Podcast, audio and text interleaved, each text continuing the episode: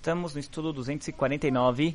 Aqui nós temos duas uh, mitzvot, duas proibições. A primeira é a proibição de roubar terras.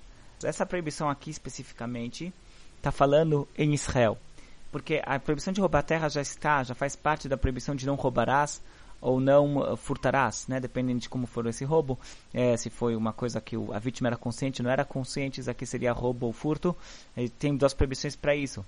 A questão aqui de roubar terras, que ele está falando isso aqui é especificamente em Israel, que quando o roubo é propriedade imóvel, então nessa situação, além da proibição de não roubarás, não furtarás, você tem aqui uma outra proibição que é lotasig gvul você está é, é, invadindo a, a propriedade do seu, do seu colega, então isso aqui é uma proibição específica em Israel, porque lá no verso desse ver, onde está essa consta essa proibição, ele especifica Israel. Então, se é fora de Israel, uma, a pessoa estaria violando uma proibição, se é em Israel, a pessoa estaria violando duas proibições.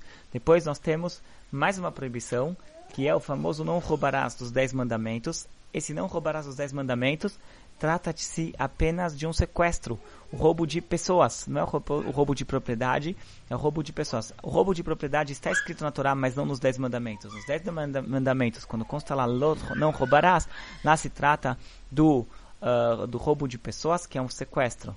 E a proibição, para a pessoa estar violando essa proibição, ele deve raptar alguém e forçar aquela pessoa a fazer um trabalho escravo e depois vendê-la como escravo. Isso aqui é, se enquadra essa proibição específica do não roubarás os dez mandamentos.